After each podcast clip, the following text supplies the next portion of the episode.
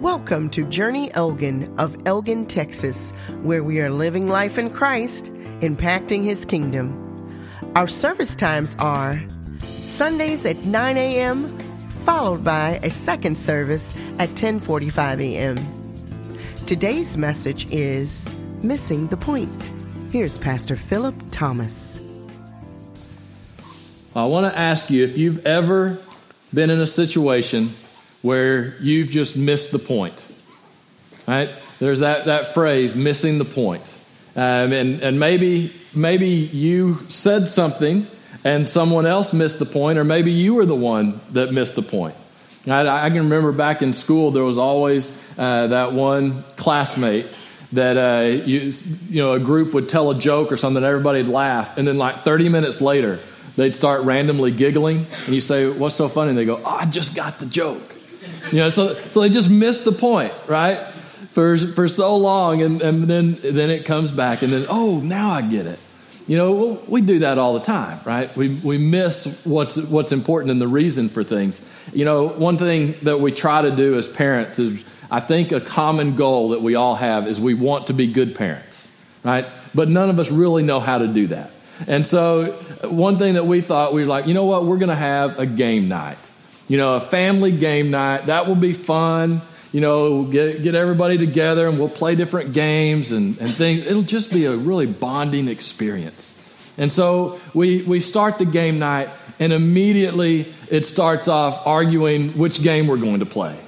And then it's like, well, who's on whose team? Well, I don't want her on my team. I don't, you know, and then and then you start playing, and it just devolves into chaos, right? And what you want to say is like, girls, we're trying to be good parents here. We're trying to have fun. This is fun. This does bond us together. It draws us closer together. And you know what? I hate you now.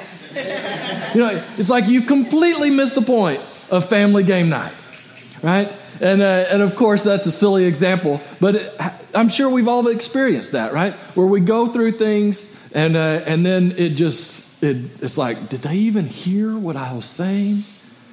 Well, we're going to look at uh, a couple different places uh, in the next couple weeks, but for sure today, a place where the disciples just completely missed the point.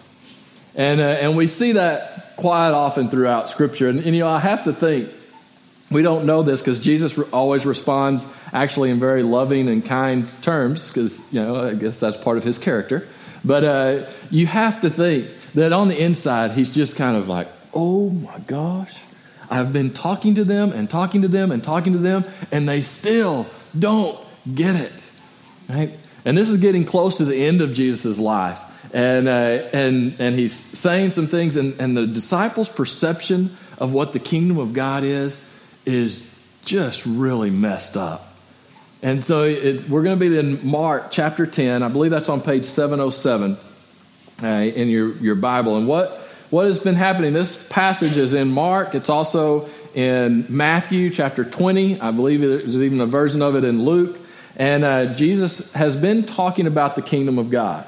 He's been talking about the simplicity of the kingdom of God. He's been talking about how, uh, in order to enter into the kingdom of God, you have to be like a little child, right? It's, he's redefining what the kingdom of God really is.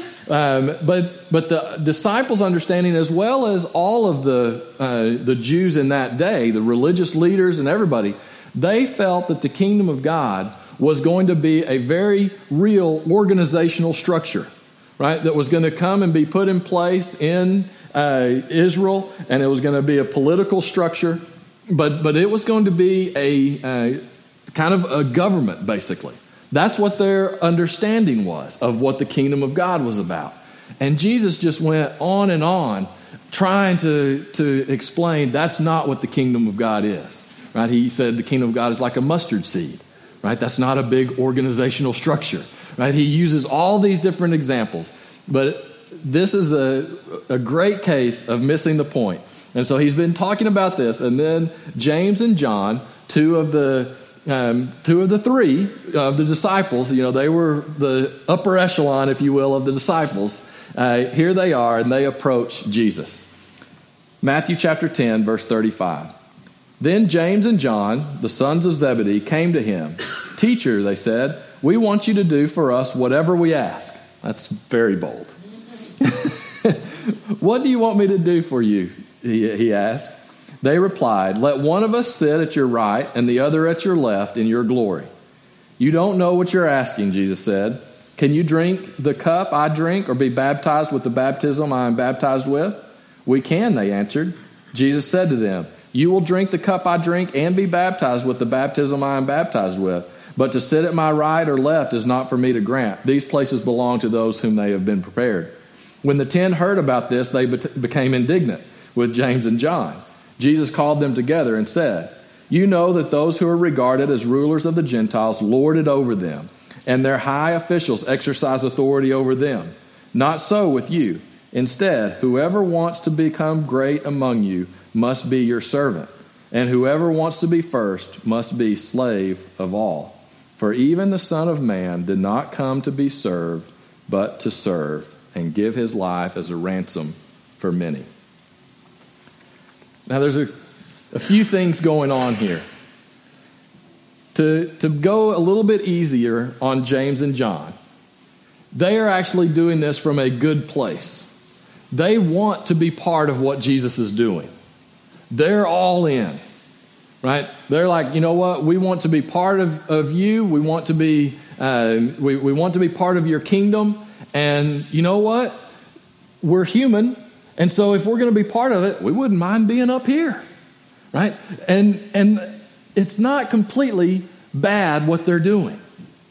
They desire to be with Jesus. They desire to be part of what Jesus is doing. But the way that they see what Jesus is doing is a very human way of looking at things. See, because we as, as humans, we like organizational structures to a certain degree. Right? And, and sometimes we, we don't, we, we're like, oh no, that's too many rules. But we all like some sort of structure. It's hard for us to figure it out uh, how to do things without it. Right? And, and that is the case. We have to have organizational structures. You look at how our government exists. We have to look at, at a government. Well, how do we take care of people? Well, you have to have some sort of organizational structure.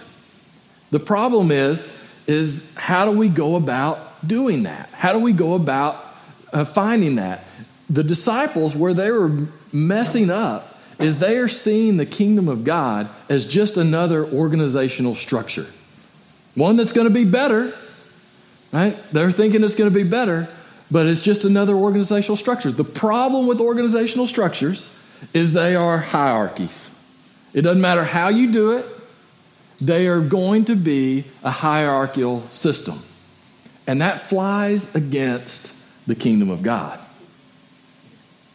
And see, we we do this again with our government systems, right? We desire to form some sort of a structure that, at least in the United States, that creates freedom for the most amount of people, right? And is it perfect? Of course not. But that's what it's trying to do.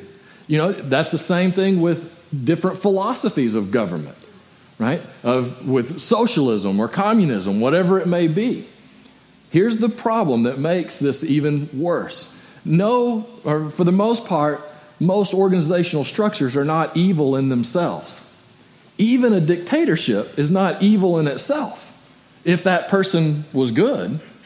The problem is, and the next thing that we see here is the element of human selfishness.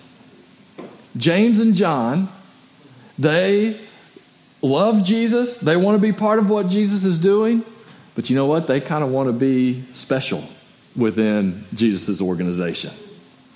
They want what's best for them in it. Now, they may have proper motives in that. It may not be anything bad, but, but there's a selfishness involved in that. And it's the selfishness that destroys all of our structures, right? That's what makes capitalism, that's where the faults are, is because there are people selfish within that. Within communism and, thing, and socialism, you say, oh, we're going to make it even for everyone. It sounds really fair, but you, you, you're not accounting for the human element of selfishness. And that's what we've seen anytime that's played out, right? And so when the disciples, what they're thinking about when they're talking about the kingdom of God, they're thinking about this new structure that Jesus is going to put in place. And then in their already in their own selfishness, they're like, oh, we want to be up here in that structure. We don't want to be down here. These people are important. You know, we, we love them, but we want to make sure we're here. Man, that's not healthy at all, is it? And if that's the mentality that we take with us whenever we start thinking about the kingdom of God, then we're basically going to make no impact in the kingdom of God. And here's how I think that we've done that as a church culture, if you will, is we've kind of put an emphasis on the organizational structure of the local church. And we kind of have said, yeah, we know that that's just part of the kingdom of God, but that's the part that I'm connected with, which that is true. But then we kind of elevate and say, you know what, we just want to be part of that organizational structure. And because we're all inherently selfish, we start looking, well, how can that structure benefit me the most? You know, and, and you see this kind of play out in, in different ways. Uh, but, but all of a sudden, we start viewing the church as something, well, how is this going to benefit me? Rather than, what am I supposed to do and how am I going to make a difference in the kingdom of God around me? See, we've, we've got to start getting to the place where we see the church differently. The church is a vehicle to help us impact the kingdom of God. The church is not a destination, it's not the kingdom of God itself. Right? And this, is, this becomes a really fine line whenever you start talking about this and start preaching about this because it, it really flies against everything that I kind of grew up thinking about the church. And I don't want anyone in here to, to think that I don't care about the church. I do. I wouldn't have moved here and started a church if I didn't think the church was important. However, I think that we have elevated the organizational aspect of local churches and have disregarded the kingdom of God. We have to get to that place where we realize, you know what? God is not calling you to serve in the walls here. He's calling you to serve out there. But here's the hard part, and here's why it's, it's hard to do this. Whenever you start looking at what it takes to have a church and a church to be successful, and a church to have enough people and resources to exist, you start realizing, man, I, I, need, to, I need to emphasize the importance of this place. Right? I need people to come. And there is truth there, but it's a balance because we don't want our view of the kingdom of God to be about what you're doing here. It's what you're doing out there. And what we do here is to encourage you, to equip you, to be an encouragement and a, a, place where you can come and worship and experience the presence of God so that you can take that with you outside into to your work setting, to your social settings, to your, uh, in your family, with your family, your kids, friends, all of that stuff. That's the kingdom of God. That's where we need to be interacting. That's where we need to be sharing our faith. Too often, we've kind of made the church the destination. We said, you know what, I'm really making an impact in the kingdom of God because I, I volunteer on this committee and I serve here and I serve there, and, and all that's good stuff. But if we're not careful, we can forget that, man, we have a lot bigger calling. A guy named Eugene Peterson, he uh, wrote the, or he translated uh, the Bible into the message. Um, if you, have ever read the message, it's a very contemporary translation.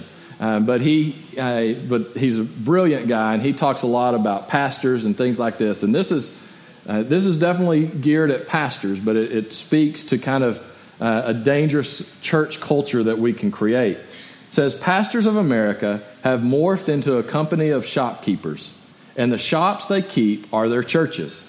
They are preoccupied with the shopkeepers' concerns how to keep the customers happy, how to lure customers away from competitors down the street. The vocation of pastor has been replaced by the strategies of religious entrepreneurs with business plans. Now, that's pretty harsh. Very few pastors, and I believe this completely, very few pastors actually would use those terms to think about what they're doing. right? That, that's, that's not their intention. But it easily turns into that. You know, I, I mean, even as I, we were planning to go through and plant Journey, you kind of start coming up. Well, well, what are your what's your mission statement? What's your vision statement? What's your what's your this? What's your what's your business plan? We just don't use that term because that's not spiritual. But that's exactly what it is. And while we do need some of it, we can't we don't just condemn all of this. We do need to recognize and be real careful where that can lead. Because then all of a sudden, you start saying, you know what, I've got to make everyone happy. Well, good luck with that. Right? And then you start saying, hey, in order for us to do this new ministry, we really need to have a little bit more resources. So we really need more people. Well, if I go reach people who aren't going to church, they're going to come and you know what? They're not going to give. So, you know, I, we really need people that already are in the habit of giving, but maybe they'll like our church a little bit more. And so we subtly do things. Maybe they'll come from that established church over there. They've got plenty of people. Maybe, maybe we can get a couple of their families, right? And again, some of this stuff, it just happens. You can't do anything. There, I'm sure there's some people that intentionally think that way, but it seeps in, right? And you've got to be so careful with that. And the reason all of that happens is because, one, we view the kingdom of God too much like an organizational structure, a new one. And then because we're selfish, we're like, hey, we want ours to be the best. And then what it does for the consumer is that you come to the church and you start looking at things as the from the perspective of a consumer. And you're like, well, you know, I really need the church to do this for me, to do this for me, this for me, and this for me. If they do those, that's pretty good. And then if you come three weeks from now and we've taken away that ministry, you're like, I'm out. You know, because we view that we can view the church as a consumer, and because we're selfish, we want it to meet our needs. Right? This is a. I'm going to show this little video, and uh, and it's just a a funny take on that, and of course it's over the top, but I think it it uh, makes some some pretty good points uh, of viewing the church from a consumer. Previously on Church Hunters. This is your first church. This is Creekside First Baptist. Honestly, right up front, uh, didn't love the name. The Sunday morning experience was just a little too traditional. Hey guys, how we doing? Hey, good. Doing how are good, you? doing good. So I know you didn't love the traditional vibe of the last place, okay? But I think this church is really going to do it for you. Yeah? It takes relevance to a whole new level. Behind me, you will see molded clay, jar art, tapestry, canvas, mosaic church. Mm, I love beautiful. Right? So you've heard of interdenominational, Right. and you've heard of non-denominational. Well, this church identifies as inter-non-denominational. it. Wow, that's that's perfect for us. it. It really is. But here's the kicker: a lot of celebrities go here. Yeah. What? Jeff Foxworthy, Oh, We love him. yeah, We really do. Ben Higgins from ABC's The Bachelor, Perfect. several Real Housewives, Ooh, I- and Usher even came here one time. yeah, Shut up. yeah. Well, follow me. Come on, do it. So refreshing. Honestly, that last church was just way too traditional. It was Yeah. too much. It was like we left there feeling convicted, like, ugh, right? right. We're just we're looking for more of a Tony Robbins type sermon. Like inspiration, like a TED talk with a Bible verse, Yes. Oh, yes. right? It's perfect here. We love it. It really is. We love it. Awesome, cool. Well, you guys know a lot of contemporary pastors speak out of the Message Translation Bible, mm-hmm. Right. or this pastor speaks out of a brand new translation. It's the Tumblr Bible. Shut we love Tumblr, up. This is great. Wow. A lot of emojis, a lot of abbreviations. Oh, I couldn't ask for. And how many seats in here? Oh, it is six thousand altogether. Babe, six thousand. I gotta be in this worship band. That's Imagine true. me up on that jumbotron mid guitar solo. Do you know how many Instagram likes you get? Oh my gosh. We find it hard to find a church right now because I grew up Catholic. I grew up and Baptist, so, So, like, we, we drink. yeah, but ju- in private. I mean, obviously, you get it. Basically, in terms of like worship, I think we're looking for like a Jesus culture type feel. Oh, I love right? them. At Hillsong, obviously. Oh, lead you to the cross? Hillsong's great. Like a Bethel minus the spontaneous Yeah. stuff. Yeah. Just for me, I connect in worship more when the leader is attractive. Personally, I'm a Kari Jobe guy. Oh, okay. Well, she's married. Um, so is Kristian Stanfill. Wow.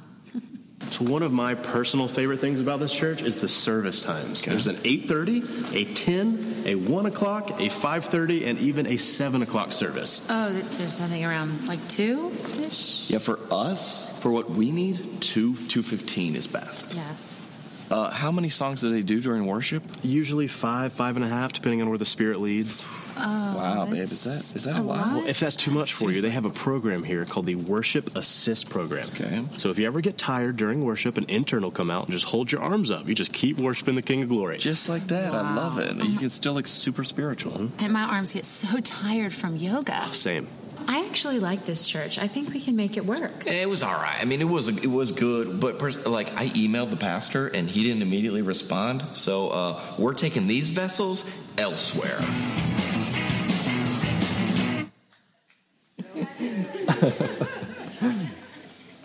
So obviously that's being funny, uh, but it is getting at the heart of something that is very real. Is that we start to view the church whenever we're understanding our understanding of the kingdom of God is limited, just like the disciples was, to some kind of a new organizational structure. Then we start saying, well, how's that organizational structure going to benefit me? And Jesus gives a very simple but powerful answer to that, doesn't he? He says, if you want to be part of this, you must be a servant. You must become a slave. That doesn't sell real well. But then he follows it up. He says, For just as the Son of Man did not come to be served, but he came to serve and give his life as a ransom for many. It's a different perspective of the kingdom of God. The kingdom of God is not about what you do, even here at this church. The kingdom of God is about you giving your life in service to others. And that is not glamorous. And that is not easy. And that can be draining, which is why we need the church to be an encouragement and to be that place where we know we're not in this alone, that we have support from each other. But this is not the destination. God didn't create you so that you could serve on a committee and volunteer at church. He created you so that you could serve all the people that you come in contact with, so that you could make a difference in the world around you. Now, please continue to be part of Journey. continue to come and serve God through this avenue.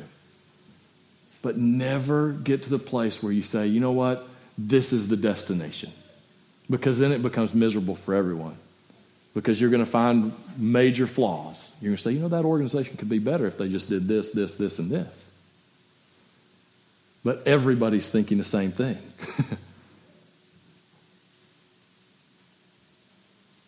Jesus said that he did not come to be served.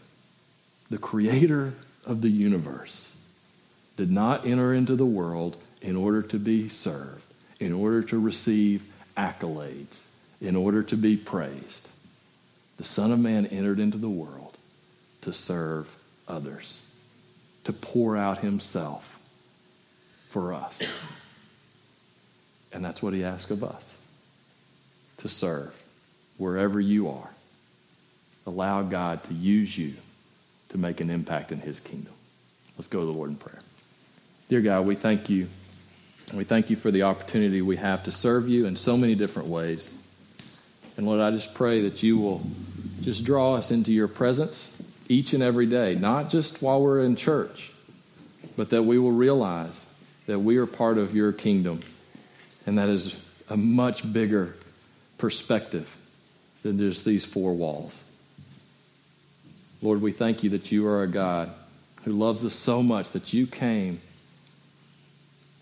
to give your life as a ransom for all of us, that you came to serve us. Lord, help us to follow that example each and every day. Lord, we love you. We thank you for showing us how to impact your kingdom. In Jesus' name we ask it. Amen. Thank you for listening to Journey Elgin. Come check us out. We are located at 1221 North Avenue C, Elgin, Texas 78621. You can contact us at www.journeyelgin.org or call us at 512 661 8411. That's 512 661 8411. We hope to see you soon and may God bless you.